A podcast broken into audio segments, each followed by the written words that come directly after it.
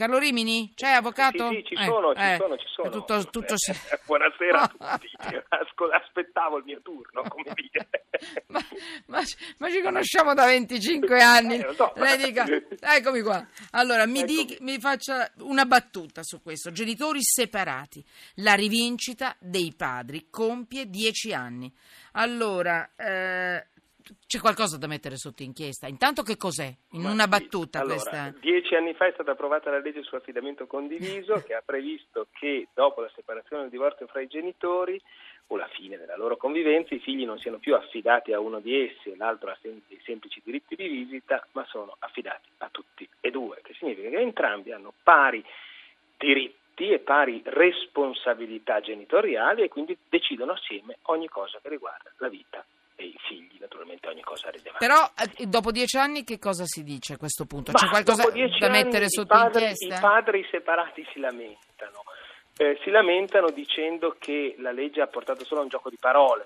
Prima si parlava di genitore affidatario, adesso si parla di genitore collocatario, cioè viene comunque individuato dal giudice il genitore con cui il figlio vive e l'altro ha dei diritti, non più si chiamano più diritti di visita, ma si chiamano diritti di frequentazione.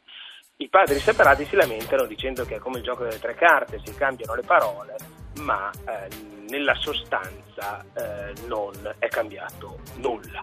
Secondo me non è vero, al di là del cambiamento delle parole è cambiata la cultura della gente, al giorno d'oggi ai padri vengono riconosciuti diritti molto maggiori di quelli che venivano riconosciuti qui. Quindi secondo lei è positivo?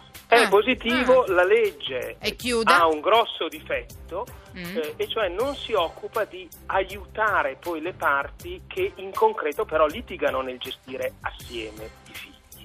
E quindi manca un giudice che segua le parti dopo la separazione, un giudice come si dice di prossimità a cui ci Va si bene. possa rivolgere possibilmente senza avvocati e senza spendere tanto Magnifico, senza avvocati, solo il giudice avremo modo di rompere le scatole per, cer- per chiedere questa possibilità in più. Carlo Rimini, stavo scherzando, a volte provoco, quasi sempre. Grazie avvocato.